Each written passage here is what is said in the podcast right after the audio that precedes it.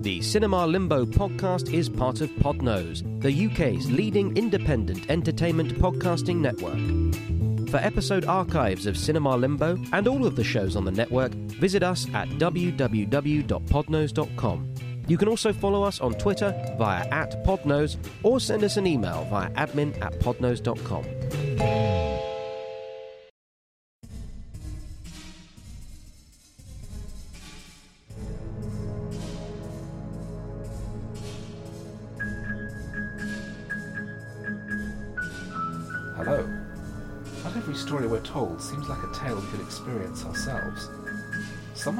absurd or the work of a damaged mind, but looking deeper may reveal a truth we had not suspected. My name is Jeremy Phillips, writer, critic, and meta chicken, and you're listening to Cinema Limbo. Tonight's presentation is Even Dwarf Started Small, the 1970 absurdist comedy written and directed by legendary filmmaker Werner Herzog. My guest is the distinctly normal Chris Arnsby, and you join us in his entirely proportional living room. Hello, Chris. Hello. Now, what can you tell me about Johnny English? Uh, he's played by Rowan Atkinson. Um, it was based on a series of Barclaycard commercials that ran for years. I'm struggling. Um, I, I was I rewatched the two films recently, Hmm. and uh, I was struck by the difference in approach that the two of them had. The first is very much a comedy about spies, but the second is much more of a, a proper spy movie that has a lot of comedy in it. Okay. And I thought that was a very interesting and unusual dichotomy there, because it really does feel like two totally different projects, almost like they're reflecting different aspects of James Bond films, different eras. Potentially, yes. Did you know they're making a third film? I can't say I did, but I'm not surprised. Though, weren't they massive? Wasn't it massively successful as well? Wasn't it one of these films that was massively successful in the Far East or something? Well, Mr. Bean is huge in the Far East, Yeah. and I think the first film was promoted with the title Mr. Bean. Mr. Bean is a, Spy. Mr. Bean is a spy now. Um, yeah, they both did about 160 million worldwide from budgets of under 50 million, so they've both done extremely well. Hmm. Um, the second film bombed in the US, did less than 10 million overall. I can't say I've seen either of them. They're interesting. Um, the first one has a lot of great Rowan Atkinson clowning. Hmm. Um, there's the inevitable scene where uh, they're trying to prove the villain's evil plan by playing a DVD of his presentation to the other henchmen. Well, But the DVD has been mixed up with a video of English in his bathroom miming to Does Your Mother Know by ABBA. okay. And while everyone is staring at this in shock and dismay, English is actually mouthing along to the lyrics. That's, yeah, the, the, and the second one has a really amazing cast. Gillian Anderson Oh, okay. as as the M equivalent. Um, Daniel Kaluuya, Academy Award nominee now. Hmm. Dominic West, Tim McInnerny as Q, effectively. Rosamund Pike, a former Bond girl. Hmm. Um, and uh, the the third one is uh, Olga Kurylenko from um, Quantum of Solace. I that which remains the one James Bond film I haven't seen. So Oh, it's worth seeing. I mean, it's terrible, but it's uh, it's worth seeing for context. And uh, it's, the new one's also directed by David Kerr, who's the um, director behind Inside Number Nine. Oh, okay. So you told me earlier that you hadn't actually seen any Werner Herzog films before. Yes, this is true. I'm trying. I'm struggling to remember. I've seen bits of them. I've seen bits of Fitzcarraldo, and I've seen bits of, and all pronunciations are wildly variable. I'll, Agri- don't worry, I'll enjoy correcting you yeah, as we go. Aguilera, Wrath of God. Agir. Aguirre, Wrath of God. I've seen bits of it. Uh, I've certainly seen the documentary he made about his work with Klaus Klinsky, My Best Fiend. Kinski. Kinski, um, and I've seen his assorted documentaries. Although I think I skipped the one about people on death row because that seemed grim, even by Werner Herzog standards. No, it, well, I didn't feel it was too grim and downbeat. I thought I thought it was very interesting. I always think it's a shame that he's never made a film in the UK Hmm. because I'd love to get his to to sort of see his perception of of my environment Yeah, because he's such he's such a singular voice. There really isn't anyone in the world like him. No, no, I don't think there is. He has quite an unusual background. Um, he was born um, halfway through the war in Munich. Uh, was effectively evacuated along with his uh, his mother to a town called Sachrang in um, in the mountains, only a, a few miles from the border with Austria. And he grew up effectively in the mountains. Hmm. He claims not to have seen a film until he was well into his teenage years and not to have made a phone call until he was 17. So he lived in this sort of odd, hermetic existence.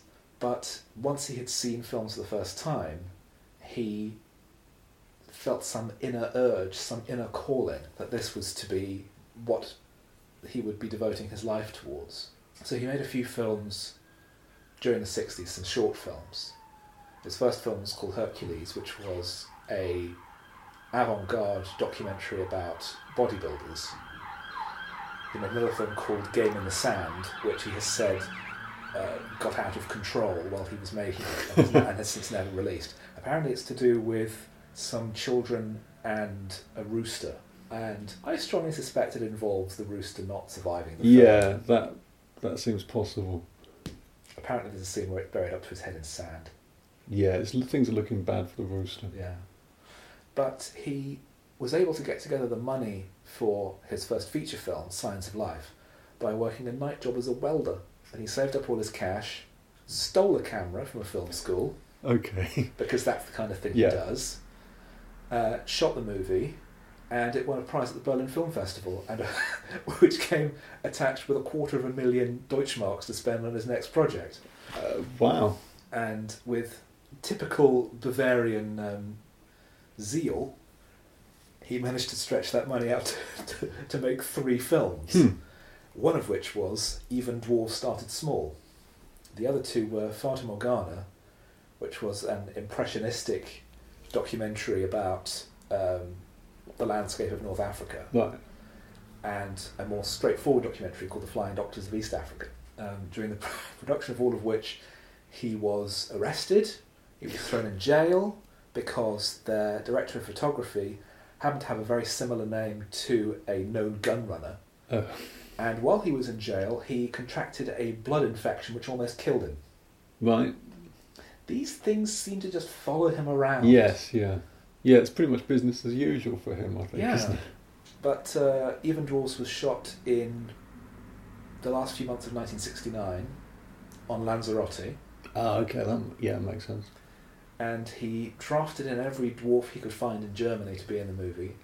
He describes in the director's commentary on the DVD that casting the dwarfs was tricky, but once you find one, they tend to know each other. Yeah. That makes sense. So he could just get references from friends, and gradually he was able to get together enough to form the cast. Hmm.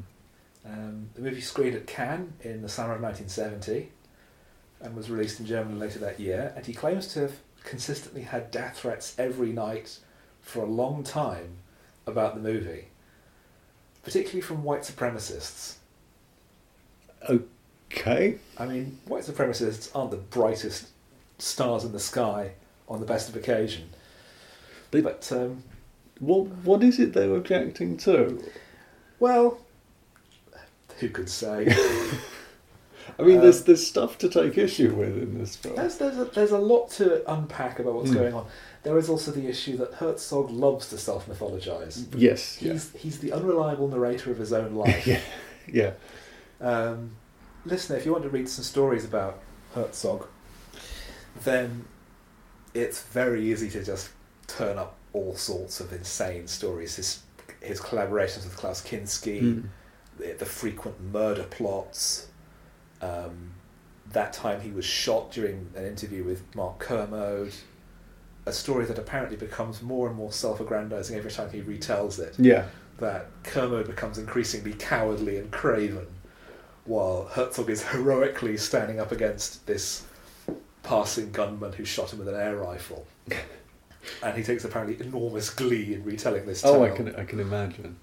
I, I certainly the first time I came across him, there was a magazine in the a film magazine in the nineties called Neon, and they were obsessed in a very good way with Werner Herzog and Klaus Kinski.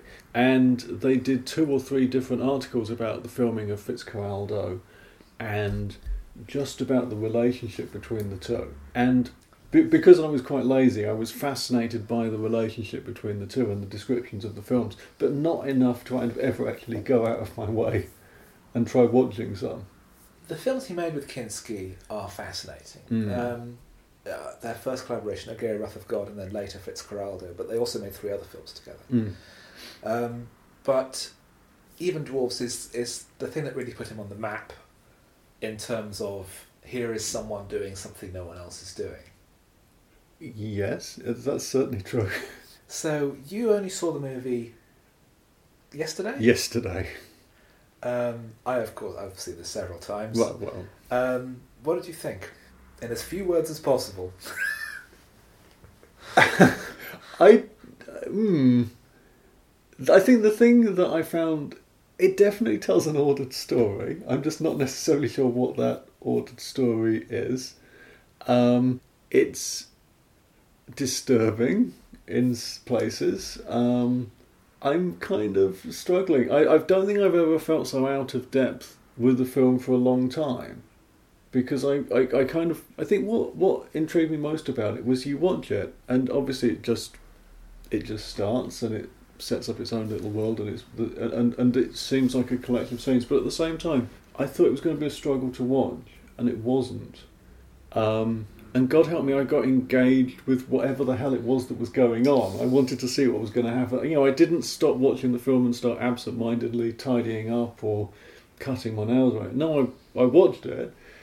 I'm just not sure what I watched. And I think that's the thing maybe that, that marks him out as a director of talent is that if I you you think of spoof pseudo intellectual art films. Like the it's the one in Monty Python isn't it where it's Terry Jones and um, he's on a rubbish heap and there's um, seagulls swooping around in the background and it's all French subtitles. And that's very much just a kind of disjointed collection of scenes. And that's the point because that's the kind of film it's spoofing and somebody that wasn't a talented director, a film like that would just fall apart into moments. It would be here's a scene where they're driving round and round in a car, or here's a scene where they're crucifying a monkey, for example.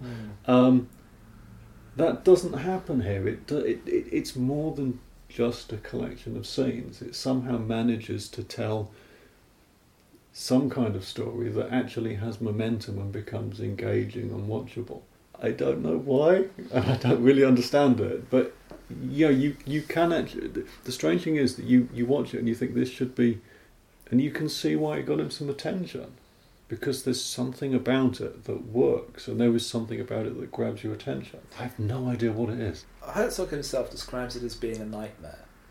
That it's imagining a, a revolution, Yeah, but in, in nightmarish terms. that's. I did. There was definitely a point about halfway through when I went, okay, this must be some kind of metaphor, and that the scenes of the guy that's the instructor standing on the roof shouting at the crowds suddenly struck this vague mental image of images you, things you see from films where it's like the dictator of the South American country kind of haranguing the crowd from a balcony or something Yes. and I began in desperation to cr- to craft this metaphor where the whole film is like it's like the fall of a South African republic or something. It's sort of South Af- South American republic. You know, it's the revolution Yeah. and it's the That's, that's, that's pretty much exactly what Herzog uh, Oh, cool. intended. So, yeah, it's intimidating because it's like it's all in black and white, Yeah, and, it's, and it's- it's all dwarves, and it's in German. and, and it's in German, and there's chickens, and there's cars driving in circles.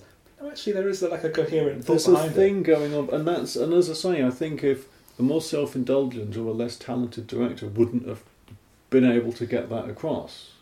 But yeah, I watched it, and apparently I picked up. I might have to go back and re- get a version with the director's commentary now, just so that I could hear what he thinks about it. it. Well, I, I did actually offer to because you had Hmm. some trouble getting hold of a copy. I did offer to bring over mine, which has it's not only the director, not it's not only Herzog um, uh, talking to um, someone from Anchor Bay, but sitting in on the commentary for no apparent reason is Crispin Glover.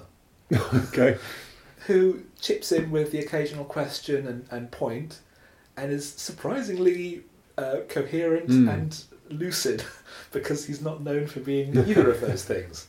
But I think Crispin Glover's gone on to become a, va- a director of note in Yes. those kind of He, he, he cites Herzog as an influence on his own very strange avant-garde filmmaking, um, with Even Dwarfs in particularly being an inspiration. It's also apparently Harmony Korine's favourite film. Uh, went on to direct Gummo, Spring Breakers, Okay. again sort of weird avant-garde Hmm. kind of productions. How would you describe? Reluctantly, but no, go on. How would you describe, in, in loose terms, the uh, the story of the film?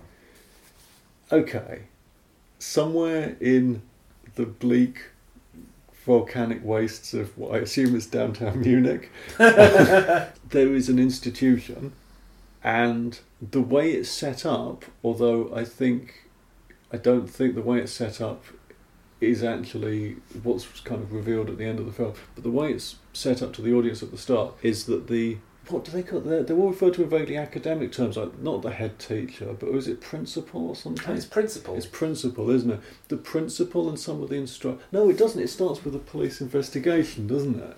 Because it starts with the sequence of is this guy's name Hombre or something? Yeah, he's uh, he's referred to throughout as Hombre. He's holding a, a numbered thing, and there's somebody barking orders at him, like turn to the left, look to the left, look at the camera, and they're taking pictures, and you realise that it's almost the process of having a police mugshot taken, and then somebody starts to ask him questions, and he says, "Is it like I don't want to sort of." But the, anyway, the interrogator says, "We just want to find out what happened," and then it cuts back to the institution, and the inmates just seem to have kind of got out of control. It's as if everybody has running the place has gone away for the day. There is one instructor left, and the inmates have turned on him. And he's now penned up in the building with a guy called Pepe, I think, who is tied to a chair. And the inmates are running riot. That's the start. Yes. Well, much of the film is devoted to following the inmates as, Yeah, yeah. they're, they're capering around, enjoying their newfound freedom. The, the film, as Herzog said, it's intended as an allegory for revolution. Hmm. Well, that's not an allegory, but an analogy Yeah, yeah. that they've they've thrown off their oppressors, whoever they might be, and and they're enjoying their freedom, but it gradually turns into complete undisciplined chaos. And also, I mean, it also sort of ramps up. One of the inmates has got a weird religious thing because she insi- there's one of them that insists that they pray before a meal, and then at the end, when they're talking about the camel, she goes on about what a pious creature it is because it keeps falling to its knees or something. Yes. So there's one one inmate has got a weird religious thing, and of course, I believe I've mentioned the monkey crucifixion. Um, it's not as bad as it sounds, by the No, way. the, the monkey is tied to the cross, and Herzog says it was actually very soft wool and was only up there for two minutes at most. Uh, it does look very distressed, it's however. a strike. It's a startling image when you see it as well, because initially it does look like a regular crucifix, and it's not till you go, "Hang on, that thing's moving." Um, anyway, so there's a weird religious element to it. There's somebody else that just wants to steal cars and stuff, isn't there? Yeah. They're obsessed with tormenting the people that they consider to be lesser than themselves because there's two blind inmates as Yes. well. So you can kind of vaguely you can see the way that within a revolution all these deeply held sort of repressed grudges and things might suddenly break out with the grip of a strong ruler suddenly taken away. People will just go off and do their own thing. Yeah. There is something that we haven't specifically mentioned yet, which we ought to raise. Yes. that notice you haven't mentioned yet. it's because every I'm panicking over the correct term to use. I checked this to be on the Okay. safe side. Every single character in this film is a dwarf. we are, and I know I'm now going to sound like some of the worst kind of liberal Guardian reader. Dwarf is okay, I checked this. but fine. In the that word, case, the word midget is not acceptable, Right. but dwarf is a medical term. right. Dwarfism, for example. I can relax then. Yes, the, everybody is also a dwarf. Yes. It's not just a, an institution for No. dwarfs, because the principal is a dwarf as well. Well, but again, this this is one of those things that that, that doesn't become clear at first quite what the grudge is they've got against this guy that they've got in the bungalow. Um, but yes, it gradually becomes clear that he's one of the instructors. And then in a sequence later on in the film, I'm not even sure if it's implied that everybody in the world is dwarfs. Because the, there's a sequence where a car pulls up and a woman gets out of the car and she's also a dwarf, but she's going on somewhere else. Yes. So and, it's a, and it's a regular car. Yeah, uh, it's a perfect. But that's, I mean, that's obviously part part of the film is that these are dwarfs interacting with um, furniture and things that, that just of standard sizes. And I don't know. I don't know whether that moment is meant to make you question whether there's nothing unusual about that. That that these aren't inmates who are who also just happen to be dwarfs. It's just that everybody in this world, everybody in this world is. Well, this is again. This is Herzog's explanation. The characters aren't dwarves, Not no. but the idea is that they are totally out of step with their environment. That yeah. that their environment has not been created for them. They're being forced to live in Hmm. this environment, which is not suited for them. And this Hmm. extends outside the institute to the the passing motorist, living in a world that is not suited for you, that has not been Hmm. created for your benefit and support. So everything is the wrong size. Everything is out of proportion. Yeah. He, he keeps using the word monstrous. Every, like, oh, the doorknob is monstrous. The desk is absolutely monstrous. and the way, of course, you illustrate this in the movie is to cast actors who are Yeah. completely out of proportion with the environment. you- With their surroundings, yeah. The fact that they are dwarves is is not actually part of the story, which which is Mm. why everyone is because so there's no f- point of reference. Yeah, I think at the start of the film, I just made the assumption that what I was being told was literally true.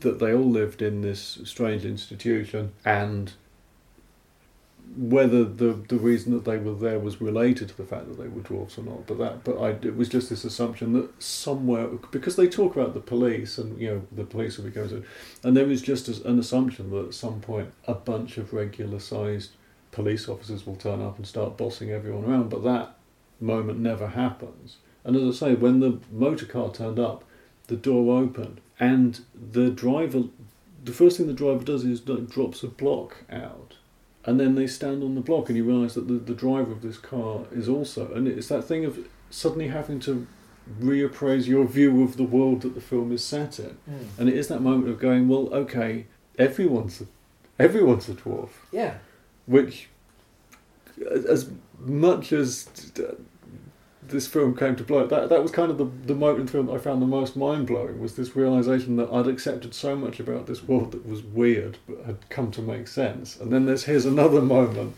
that's still weird, and uh, on top of it, a recurring image in the film is chickens. yes, Herzog is on record as absolutely hating and despising chickens. He fears them right, for their absolute infinite stupidity. okay, and that I, I, I understand that, that they are too stupid to realise that they're doing something right. I can, I can imagine him extending this to human beings. People who are so stupid that they don't realise what they're doing and how dangerous and destructive they can be. yeah, And he says that you only have to look into the eyes of a chicken to be horrified by the depths of their madness and, and, and infinite moronic. I forget the word. yes. I mean, I can't say I've ever looked directly into the eyes of a, of a chicken. Um, He also mentions they're incredibly easy to hypnotise. I've certainly heard this in different contexts. Uh, In the context of somebody trying to get a chicken to perform on a TV show, they basically needed it to stand on a specific spot. And all I remember about the anecdote was was that then one of the assistant directors said, "Oh yeah, you hypnotised the chicken," and you they pointed at a spot on the floor or something, and the chicken just stood on the spot on the floor. If you draw a chalk line in front of it, That might it'll be. stare at the chalk line and it won't move. Yeah, I've never met a chicken.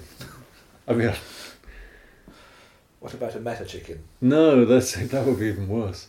But the chickens come up over and over again, I mean, later in the film, you can see them eating each other. There's a flat one. There's one that's obviously been run over by a car, and one of the other chickens. I think isn't that one of the first shots of the film virtually is of a chicken pecking at the flattened remains of another. Yeah, I've seen seagulls eating each other. Yeah, well, that's They, I mean, it's they, they don't even have that much sense to not do that. well, they're just very pragmatic. Hmm. And also, early in the film, we, there is a shot of the whole institution with all the buildings labelled, Yes, um, and that never becomes relevant again. no. Well, and uh, that was the mo- that was the point when I panicked because that I think that was as I was watching this that was the point when I remembered that that um, Werner Herzog is German, and there was suddenly a very good chance that this film might not be in English like I'd assumed, like some kind of monstrous colonial master. Um, I, that was the point when I turned the subtitles on. oh, yeah, because that's still. scenes in German, isn't it? Where he's where he has the. Uh, I thought the, the I thought the shot of the institution came before the it, well, yeah, before. the, oh first, no! the first shot of the film is is Hombre sitting in an office holding up this license plate, Hmm. and he's been given instructions. Oh, maybe I had got them turned on earlier. May I'm just might just be Ah. getting confused about what scene comes in what order then. Um, Yes, the uh, the principal threatens to call the police, but they've already cut the telephone line. Yeah. So he's just isolated in his office, and Pepe, tied to the chair, is just laughing at him. yes, constantly. Apparently, um, it, it, it differs uh, depending on which source I've read, depending on which uh, actor it is. But Herzog would just be in the habit of uh, telling the actor not to laugh, don't you dare laugh. And then on the take, he would just pull faces. Right. uh, the way he would get the actor playing Hombre to laugh apparently was he before the take he would just run up to him and tickle him okay. and just tickle him and tickle him and tickle him. right action Hombre laughs all the way through the film Yes. he's having a whale of a time Oh yeah, yeah. and he has the best laugh I've ever heard it's fantastically infectious I'm left, uh, but but the other thing he does is he repeats things that other people have said. I'm left wondering if Mike Judge has seen this film because he reminded me of like Beavis, because he'd do that thing like yeah, you know, and then he'd say something and then go yeah, yeah, and and it was like watching Beavis and Butthead. It was yeah yeah schönes Gesicht schönes Gesicht yeah. my, one of my favourite images of the film is when they're look, all looking at the pornography Oh God, yes. And he's and he, there's a picture just leaning against the wall, and he Mm. keeps sort of sneaking looks at it, going, "Yeah, lovely face, lovely face," and we never see it. And that was a deliberate Mm. uh, idea by Herzog. We never actually see it, and we cut to him later, and he's got it. He's sitting against the wall with the picture propped up on his ankles, so we can just see his hands holding the frame and his feet sticking out of the bottom. Yeah. And it's this, this cartoonish picture. Yeah, he's he's he's incredibly charming. Yeah, absolutely. I mean, but also slightly, slightly sinister as well because he does just keep laughing. And it, yes, it's infectious, but there are times when it just seems to turn a bit creepy. It, it's it seems like it's madness. Yeah, well, the, the, yes, I suppose that's true. The thing is, a lot of my notes are just describing things that happen, but that's kind of redundant, really, because what happens is generally quite crazy. Yeah, what Um, happens is things. Yeah. They um, they decide to destroy the principal's palm tree. Yes, and again, I, I don't know that this was before I'd kind of decided it was a metaphor for a, a South American revolution. But in retrospect, what that reminds you of is is the scenes of the statues of Saddam Hussein being toppled and things like that. Yeah, it's it's very much a symbol of Mm. power, and they had to import the palm tree specially because there aren't any. Oh, okay. um, the, the film was actually shot on Lanzarote. yeah. Um, and Herzog chose it because it was a volcanic island, and a hundred or so years earlier, there'd been, a, there'd been a volcanic eruption which had completely smothered almost the whole of the island. And as a result, there was inc- almost no vegetation, Mm. just this empty, blasted, moon like landscape. Yeah, it looks astonishing. I liked your idea that yeah, this is like the remains of Munich. the idea that it's some kind of post-apocalyptic environment. I no, I I, I, or, or were you just having a look? I was just being stupid. Oh, okay. Sorry, I was, but you know, um, but who knows? I mean, that's that's the thing is that you gradually you gradually realise that everything that you're set up to believe isn't true anyway, because you start to think, you know, the guy turns out to be as crazy as the rest of them, and I, s- spoilers for the end of the film. But at the end of the film, he just runs out and starts shouting at a tree. Yeah, he's yelling at the tree to put his arm down. And you suddenly realise that oh, he's not one of the instructors. He's one of the inmates. Or he is one of the instructors, I think, but it's the idea that the, the people in power yes, are just are as just, are crazy. just as as- crazy. Yeah, and he's still you know, demanding fealty, demanding obedience by telling this tree to put his arm down. I can hold my arm up Yeah. just as long as you my arm. Oh, it feels so light. I can hold my arm up just as long as you can. Put your arm down. Put your arm down, and we just leave him there yeah. arguing with a tree. and that's that's that's that's the last you see of him, isn't Yeah. it? Yeah. And I suppose again, if you if you go back to the, the, the country revolution, yes, it's that this is the guy that's now out of power and has no and is just one of the people, and being one of the people just means being crazy. It's just again, it just it, it's that un- constant undermining of just as you think you've got to grips with whatever the hell it is that Werner Herzog is showing, you, he pulls the rug out from underneath you again. Well, there is there is the central idea of it being an analogy for Hmm. revolution, but he's throwing in all these other bits Yeah. and bobs here and there, like all the stuff with the chickens, Yes. um, all the the uh, the scenes with the blind inmates Yes. Which who are being tormented by the, the The- sighted ones. yeah. just seemingly out of mal well not malice, but no, I think it does. It does cross the line into maliciousness because they they actively enjoy tor- torturing them. Because at one point they catch one of them because he's dropped his stick or something, don't they? And they take him around, the, and they're gonna. I forget what they're gonna. They say they're gonna do to to him, but and again, I I don't know. This is obviously just part of the same grim spectacle that that, that happens every single day in whatever this place is. Well, since well now that there's the the discipline has been released, so Mm. that they're allowed to do whatever they want. Everything that had been so pent up is now uh, being allowed to escape. Yes, yeah. Because there's a there's a there's a sequence, isn't there, where the two blind inmates are playing some, and it takes a while to work out what's going on, but they're throwing a ball from one side to the other, and they're tapping glass bottles with sticks, and you gradually realise that that they they've worked out the rules of some complicated game between them that Mm. and they're they're playing it, and the other inmates are kind of playing almost like grandmother's footsteps, and they're creeping around in the middle of this game and And, one, and they end up pinching the ball. they do pinch the ball in the end, yeah. But before that, they're doing this elaborate kind of dodging the ball routine and then freezing so that they don't hear them. Mm. Yeah. Um, some of them decide that Hombre should get married, Oh, that's right. Yeah. and so we have the long sequence of Hombre and uh, one of the female inmates being shut in a bedroom, and Hombre can't climb onto the bed because he's too small. And I thought I wasn't sure at first whether this was. I mean, the film steers clear of the oh they're dwarfs they can't reach anything look how small they are ha ha ha. It never never goes into that kind of territory. But that's kind of what I thought the scene with the bed was going to be at first. But actually that is that sense of this world that's just not designed for them.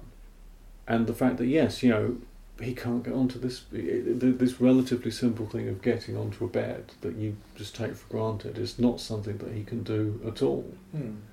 Um, but yes, they're meant to be married, and this is still when it's the part of the sort of the idea that that this is a this is an institution where the instructors have all gone off for the day or something, and they're meant to have been locked in one of the instructors' rooms or something, aren't they? Yes. And that's when is that when they find the pornographic magazine? Yeah. yeah. Yeah, he starts pulling magazines out from under the bed to, to, stand to climb on to, to help himself up, and they wind up all sorts of pictures of lovely women in. And that was something that Herzog wanted to do, that to say, yes, these are you know, these are perfectly ordinary urges. They want to look at pictures of, of beautiful people and that kind of thing, because there's not meant to be any difference. No. They're, ju- they're, they're perfectly healthy, normal human beings looking at pictures of perfectly healthy, normal human beings. As, uh, as one of us going, ah, lovely tits, lovely tits. Well, yes, yeah. yes, there's the pig. Hmm. There, there's a there's a pig in the institute, and it has a lot of piglets, and then the pig dies. somehow. And the Well- one, two of them claim they killed it or something, don't they? Yes. But they won't say how they did it. No, the pig uh, really was dead, Yeah. um, uh, but uh, it appears to have died of natural causes. So that was left into the movie when it was eventually released in the UK Hmm. because there's no indication of animal cruelty. No.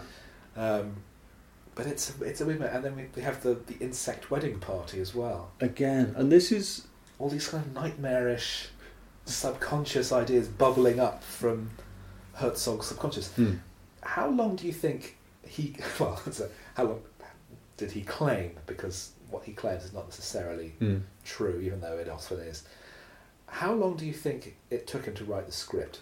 It's, so it's either going to be a really long time or a really short. Yeah, time. which is like that, that, that's pretty much what I was going to say, and, and, I, the only thing that stopped me saying it was realizing that's the most banal observation. But but it, it does kind of feel he's either going to lie and go, "I wrote it in forty-five minutes" or something like that, or he's going to go, "I was working on it for years and it was never," you know. I would have been inclined to believe it's it's the kind of script actually that feels like it, it should have been worked on for a long time because I could, if for some reason somebody approached me and asked me to write a film about a, a, a, an institute for dwarfs that was a metaphor for the fall of a government, I would almost be inclined to start with writing a script that was just about the fall of a government, and then go and then do another pass on it and go, okay, well, how can I now work backward? So that with every redrafting of the script, you're working further away from the idea of the the fall of a country and more towards the idea of it being set in this institute, so that you you never you never lose that initial thread that, that starts it, but at the same time it gradually gets more and more removed from it. Because that that was what I was going back to when you were saying about the insect wedding party. It is a collection of uh, it's a collection of weird scenes. The scene with the pig, the scene with the van, the scene with the blind inmates, the same with the insect wedding party. But there's always this logical thread that kind of connects the metaphor together. So I'm going to lean towards more that it took him a ludicrously long period of time to write. Four days. Okay. A lot of it was things bubbling up from his Right. subconscious. A lot of it was things that were inspired by his real life and his real experiences. Okay. The van, the idea that they, they, have, they have this van there and they set it going Mm. and they put the steering wheel on hard lock so it's just going round and round in circles with no one at the wheel. Yeah. And they're climbing on top of it and riding around and having a great time. That's from Herzog's own life. Okay. Because one of the other jobs he had to make a bit of quick cash was he would work as a parking attendant at, at Oktoberfest in Munich. Right. And it would often be the case that people would come back to their cars to go home, and they were so shit faced that not only would it, was it totally without question that they couldn't drive, they weren't capable of driving. Wow. So Herzog would just throw them in a taxi, Hmm. taking their keys, and then he'd start up their cars and just put the steering wheel on full lock and just let it go round and round and round in circles for hours until they ran out of petrol. Right. And apparently he was in the habit of doing this, and the police kept being called because that's what he did for amusement. Yeah. Yeah, I Would you expect any less? no, not really. I think the only way you could have made it would have been that if it somehow worked in a flock of chickens there or something. Um, yeah, and the but as you say, the insect wedding party. I don't know. I can see actually that being that's the kind of thing that uh, like a mad great aunt would do. It was something they had to have them made. The the um, the all the clothes for, Yeah, the, for, the, yeah. for the insects. Apparently, they had great difficulty getting a top hat that was small enough. Um, and it was just this idea that Yeah. he'd had from Oh, somewhere, okay. or something he'd seen somewhere. Oh, that's oh, that's a great idea. But it is that kind of thing that you sort of see those horrible examples of Victorian taxidermy where it's kittens and they've all been dressed up as a hunting party or something. Oh, kittens. That's, well, that's, uh, that's probably a bad example. That's probably a ter- That's probably a terrible example. But you know that weird thing of posed stuffed animals. Uh, Yes. Um, and so I can imagine. I, I can see at some point that he might have seen. uh, It's the kind of thing the Victorians would have been all over. They'd have loved it. I'm sure if you go to the V&A, they've probably got something like that lurking in a corner, and they show it to bad children or something. Stop touching all the things, or we'll turn you into this. Yeah. I just, they, they think one of them says at one point, "Oh, a poor beetle like that, he'd sure like to go to heaven." yeah. Um, the principal tries to signal for help, but no one's paying any attention, Mm. and he's waiting for the staff to come back. And Um, that's the th- again, that's the thing, isn't it? Is that he's waiting? He's saying, "Oh, they must be back soon." And I think you gradually realise that then uh, either there never was a staff, Or they're not coming or they're back. not coming back, or something else. Yeah, I, Well, if we look, looking at the analogy of the revolution, yeah, it's the army. Or it's well, it's like all the uh, all the other members of the government. They've all fled. Yes, yeah.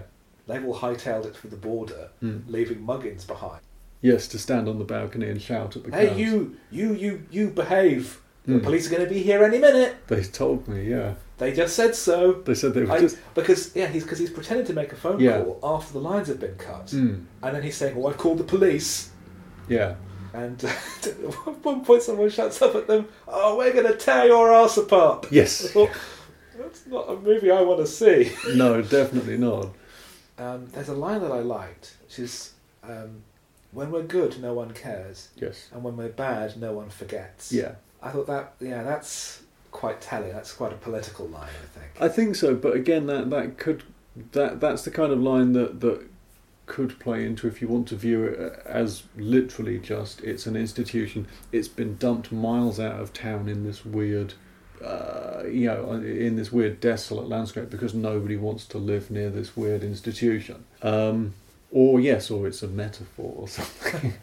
But uh, chaos starts to take over. They're you know, riding around on the the back of the uh, the van. They've slammed a tarpaulin in the, in the back door, so they're riding around on that. mm. There's a food fight. Um, and it gradually gets more violent. Uh, or not violent's not quite the right word. More aggressive, I guess, because then they they, they discover fire, but you know, then they're Yeah. setting fire to everything. and they, they, and- they, they, they, the flower pots that they start Yeah. smashing. They smash all the crockery. Um, we had, and then there's the the cockfighting. Mm, oh yeah, that's a nasty little. I mean, those- the the the, the roosters were actually lo- found locally. They Mm. were they're already trained as as fighting fighting roosters. But again, the BBFC had a problem with that Yeah. when the film was eventually released in 1991 in the UK. That and the monkey crucifixion were both cut for legal reasons. Was it? Was it just that there had been no interest in releasing it before 1991 commercially, or was it just that it, it took that long for the arguments over the? I think that they could have easily have released it earlier. I mean, there's no Yeah. reason why it would have taken 20 years to Yeah. resolve. Herzog doesn't seem to be too concerned about his films being censored. Mm. Uh, I mean, in, ca- in cases like this, there's really no way around it because it's No. it's not a matter of oh we're not sure if this was the line. No, Yeah, the animal looks distressed. The animals are being injured. yeah, That's a legal issue. It's not a matter of grey areas. yeah. I, And I, understand entirely why they've done that. mm. Um, I think it's just that there was, you know, it's a black and white German film about dwarves and it's all crazy and everything. Yes. How well is this going to play in the Odeon Yeah, Leicester Square? No, that's right. And I've got to say that I, I got less and less comfortable with the treatment of animals on screen uh, as the film went on. I'm kind of relieved to find that, that Werner Herzog says that, you know, or at least now says that he was, you know, took took care to make sure that the animals weren't distressed or weren't overly distressed No, at the time. He says that about the monkey. yeah, He well, that's right. He doesn't. He doesn't care about the chickens. You can't. Well, I was going to say yes. See, I, I, at this point, I wouldn't be surprised to discover that he flattened the chicken himself. and the roosters again, they're fighting with that. You know, that's that's obviously that's going to be distressing for the animals to film to to to, to do anyway. Um, yeah, I'm not surprised it was. I'm not surprised it wa- was cut out from the UK version. Mm. And there's even some of the shots of when they start they start using the chickens as I don't know They start the as Projectiles. weapons. Yeah. and they start heaving them around. And I was not comfortable with the way that the chickens were being held or were being thrown around. And I certainly I can't I can't be a part of Werner Herzog's to hell with them they're only chickens philosophy. Um, Well, with in ter- well, I don't think the chickens were really hurt by that, Mm. and I think his logic with the the fighting roosters is they're going to they're fight to anyway, fight. Yeah. and at least one of them is going to come to a nasty Mm. end. And if we're filming it, then we're just filming it. But it's staged specifically for the scene, yeah. and that crosses the line. Yes. In Apocalypse Now, there's a scene where uh, I think it's a water buffalo is, is slaughtered. That was allowed because that was going to happen anyway. They just happened to be filming it. Mm. So it's effectively documentary footage of a separate event, Yeah.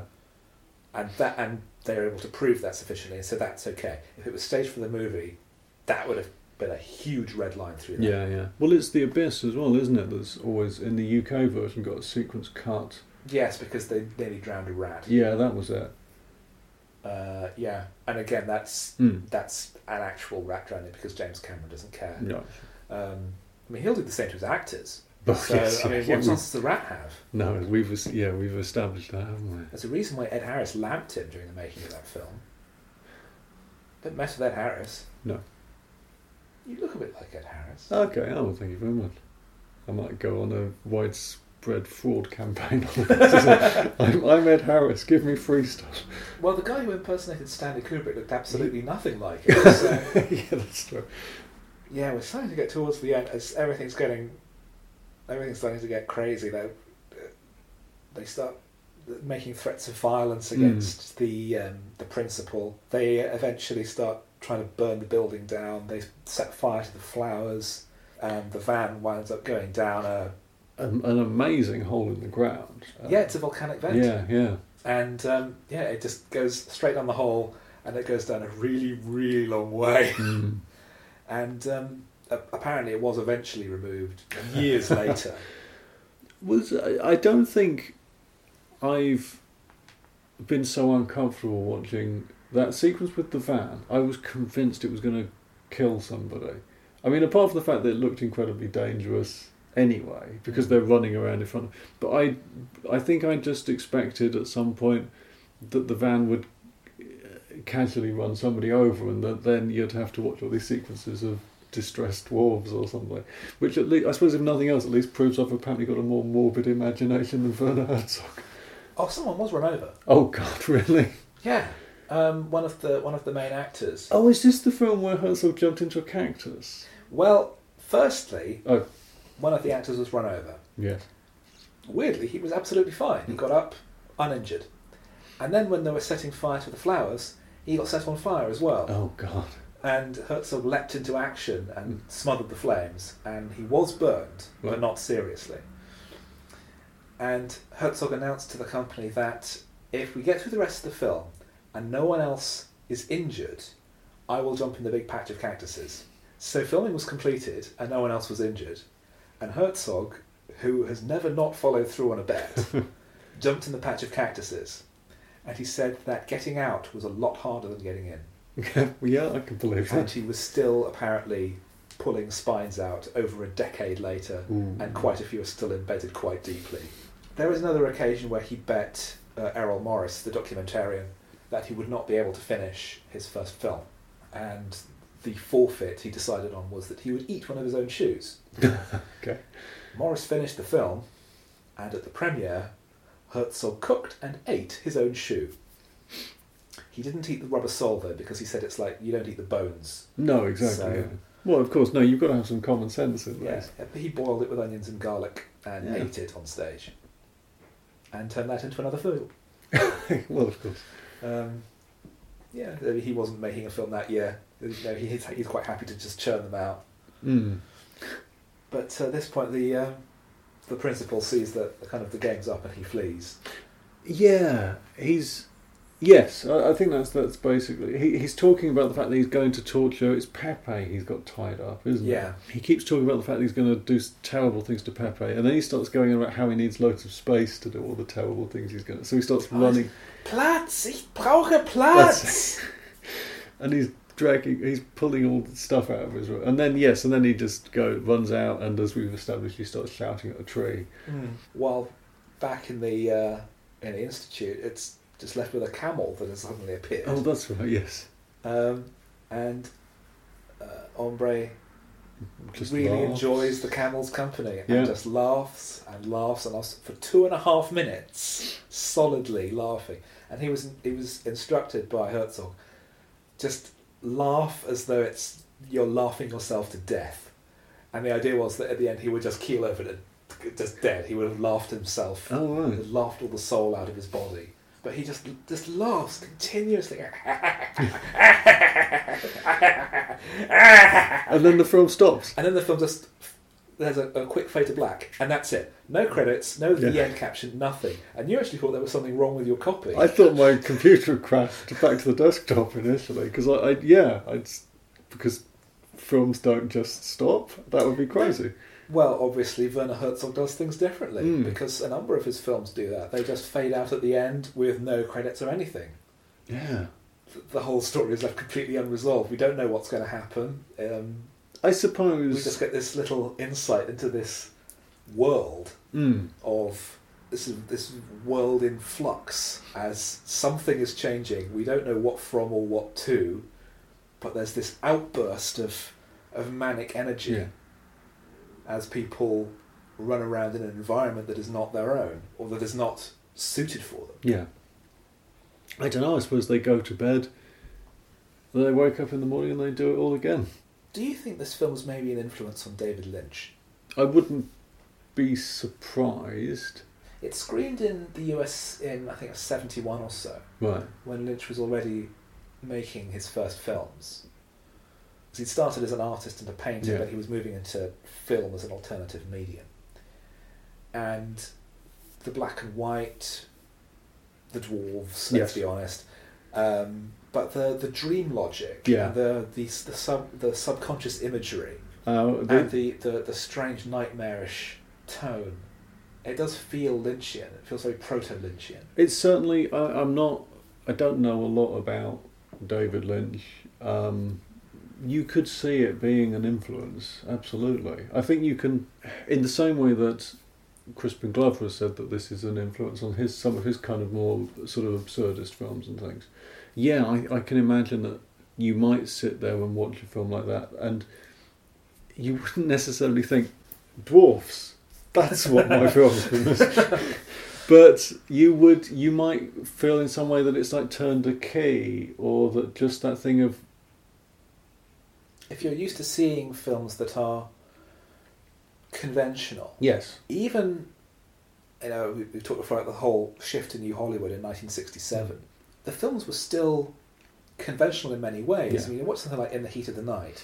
That's quite a normal film, Mm. but it's dealing with subject matter that would, was just previously ignored and glossed over. yeah, Easy Rider, that looks like a film. mm. This doesn't look like anything no, that anyone might have seen in mainstream cinema to this point. So to have this, oh, you've got to see this this German film that's come out. It's all about dwarves in a, like an asylum or something. You've got to see it. It's it's totally crazy. It's you've never seen anything like it, David. Well, I don't know. That sounds kind of interesting. Oh, let me have another cup of coffee. um, he said, drinking actually from a mug of coffee.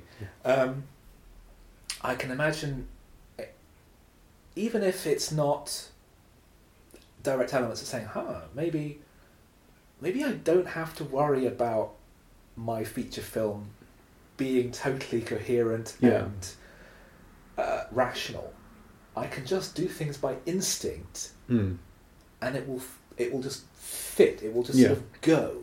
because that's like I say, I think that's the main the main achievement I felt that this film had was that It feels like a coherent whole. uh, yes, you you can't necessarily, and I, I just feel that that this podcast has just been forty five minutes of me dancing around the fact I don't know what that whole is, but it's coherent. There's a there's There's a thing there. it's been.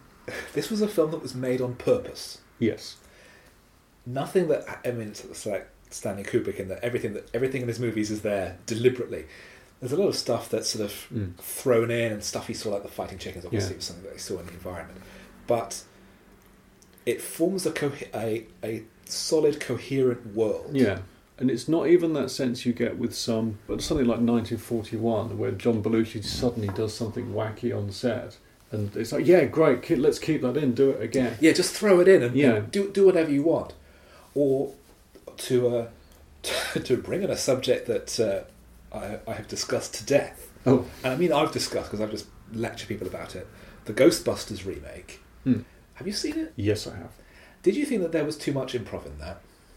Yes, I mean the trouble is I saw it after I'd seen, um, I think it was Red Letter Media did quite a good deconstruction of why they didn't think that worked, and they talked about the too much improv and the fact that, and the example that they gave was the sequence in the original film where there's a knock on the door, the receptionist opens it, goes dropping off or picking up, the cop goes pick, uh, dropping off, and they bring in uh, Rick Moranis. Yeah. In the remake, there would have been a knock on the door, and the receptionist would have gone, "Oh, I'm coming, I'm coming. Oh no, I've tripped over something." Comedy fall, and then stand up. Oh my, now I've hurt my knee. I'm going to have to stand. Oh, my knee's so sore. Oh, I'm just, I'm still coming, but you know, Mm. and that same sequence that was just a perfect little scene Yeah. suddenly becomes this bloated three minute mess. And so I saw. How did we get onto this? I don't know. I think this is I think what Werner because Herzog- because uh, yeah, what, because what, it's I was, a- what I was sorry, what I was leading back around to was that I saw Ghostbusters the remake after I'd seen the kind of the deconstruction of what was wrong with it, so I was sort of already aware of its flaws. yeah. But yes, you you know you were going to talk about the improvisation. there's too much of it and it's, and Well, it's not yeah. disciplined. Um, there's no sort of central thesis holding it all together. Mm. Herzog is a director who works by discipline. Yeah, He has a central idea. He's a, a central feeling he's reaching for. The phrase that he always loves coming back to is ecstatic truth. okay, He does this a lot in his documentaries where he will play fast and loose with the facts in order to reveal the underlying Mm. truth of everything. So there is a, a central thesis and a central direction he's heading for. And that requires discipline. You have to cut away all the things that aren't relevant. You have to cut away all Mm. the, the fat to get at the, the delicious lean chicken meat. And the Ghostbusters remake didn't do that because No. there's too much improv. yeah, You you cut that away. Some improv is good. That's why it's improv. You can do the same things over and over again. Yes. think, ah, that take fifteen. That was really good. Let's develop that. Hmm. But that's what rehearsals are for. yes, yeah, I've seen footage from the making of the first Anchorman movie. They did so much rehearsal on that Really? because they were just workshopping gags, workshopping scenes, coming up with new material. And so then when they eventually shot the movie, they still shot like four hours worth of material Mm. But they're able to hone it down and hone it down and hone it down. And they've got a really tight 90 minutes. The same with Spinal Tap. It's a really Yeah. tight hour and 20.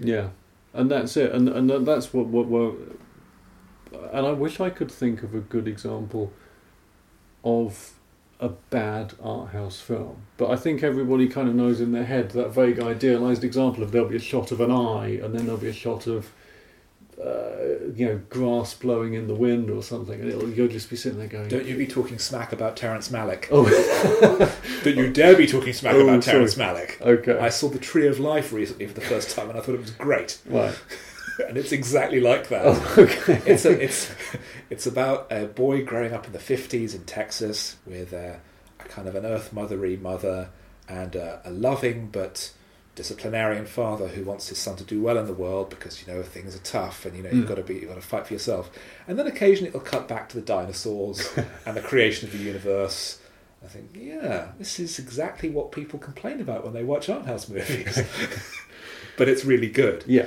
um, but Herzog always has a central Yeah. idea. Lynch always has a central idea. He's just not going to tell you what it is. Mm. You have to figure it out. No, you have to dig through all the layers of subconscious imagery and sounds and industrial noise and weird looking hairstyles. Herzog is always reaching for this this great human truth. Hmm. And here it's about the way revolutions happen and eventually just sort of Yeah. collapse or put into chaos because there's there's nothing shaping it. Mm. There's no one in charge of what's going on. There's no leader of No. the dwarfs. There's there's no one saying, "Hey, we should fight back against these things. We can we can run this place ourselves and, and Yeah. we'll do it really well." No, they're just fucking around. yeah, And a lot of people were upset with Herzog because they thought that he was making a film about the the futility of revolution. I think, And that's and that's not his point. He's saying no. It starts off well, yeah, but there's no direction. You Yeah. actually have to have a point. You have to have something. To, it, it's not as simple as what are you rebelling against? What do you got? Mm. No, it has to be something specific. yeah. So, would you watch another Herzog movie? Oh yes,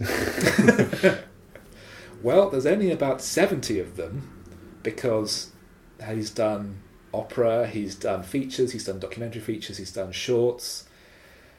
Um, he's done everything you can think of. I think I, I mentioned this to you before we started recording, and I'm going to go on the record with this now. That Love Film used to send me DVDs at random, which occasionally meant you got the world's most eclectic selections. And one evening I was faced with the choice between Aguirre, Wrath of God, or Despicable Me 2. And I'm going to go on record and say I took the coward's way out and watched Despicable Me too. But Judas! I'm now banned from the podcast forever. you will not be invited back. no. And um, that's. The Uh, funny thing is that Gary is actually really funny in places. yeah. I had a a, slight um, maybe an error of judgment. I uh, showed it to my book group when we occasionally had film nights. Uh, the first time we had a film night, I showed them uh, Fahrenheit 451, Okay. which was a bit of a gamble because it's my favourite film, Mm. and Clue. Okay. And Clue was the dessert. Yeah. You get you get through the, Mm. as Spielberg put it, the bitter herbs of the main meal, and then you get the sweet dessert. And they really enjoyed them. I thought, oh, great, because they're both great films. I thought, right, going to be ambitious next time. I'm going to show them Aguirre, Wrath of Hmm. God. They hated it. Right. I mean, it's the, the ending of it, and, and I don't particularly worry about having the film spoiled or anything because I don't think Werner Herzog quite makes films like that. But the ending of the film crops up on the documentary about Klaus Kinski, um, and it's a shot of him going down a raft on a river with monkeys, Yeah, he loves monkeys. and it's the eeriest image I've ever seen. I think it's partly again because Klaus Kinski is like the world's most frightening man.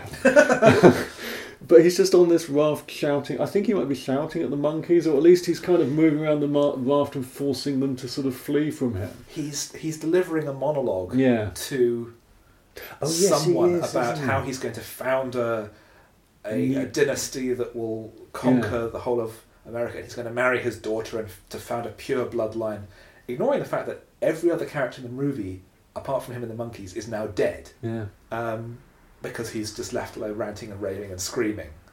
So I, I do partly regret taking the easy option with the minions, and yes, I think that's definitely one I'll have to follow on on. I think you should have uh, adopted the same system, which is you get through the the the Hmm. stodgy main meal, the the, the nourishing but uh, difficult starter, and then you get the sweet dessert of Aguirre Wrath of God. Yeah.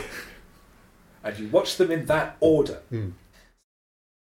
Thanks to Chris for making the time for this recording. Cinema Limbo is now on Apple Podcasts with nearly 50 episodes available, so please download, review, and subscribe. Podnose is also on Patreon, so please do make a one off donation or a regular contribution to help us with our running costs.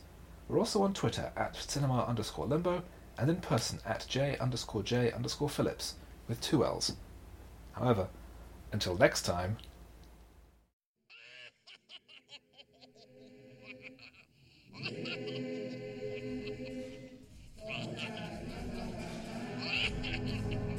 You have been listening to Cinema Limbo, hosted and produced by Jeremy Phillips, with editing and music by Philip Alderman.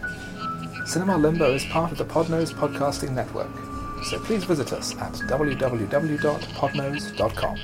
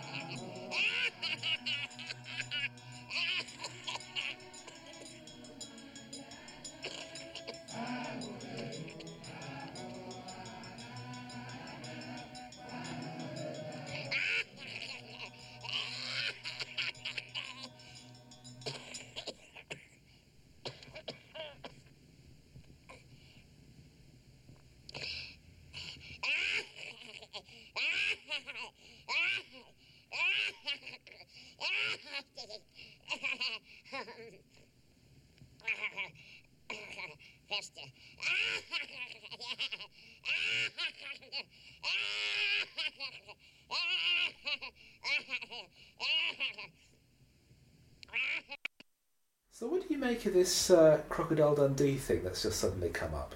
I don't. Apparently, they're making a sequel or something. No, they're not. Oh, okay.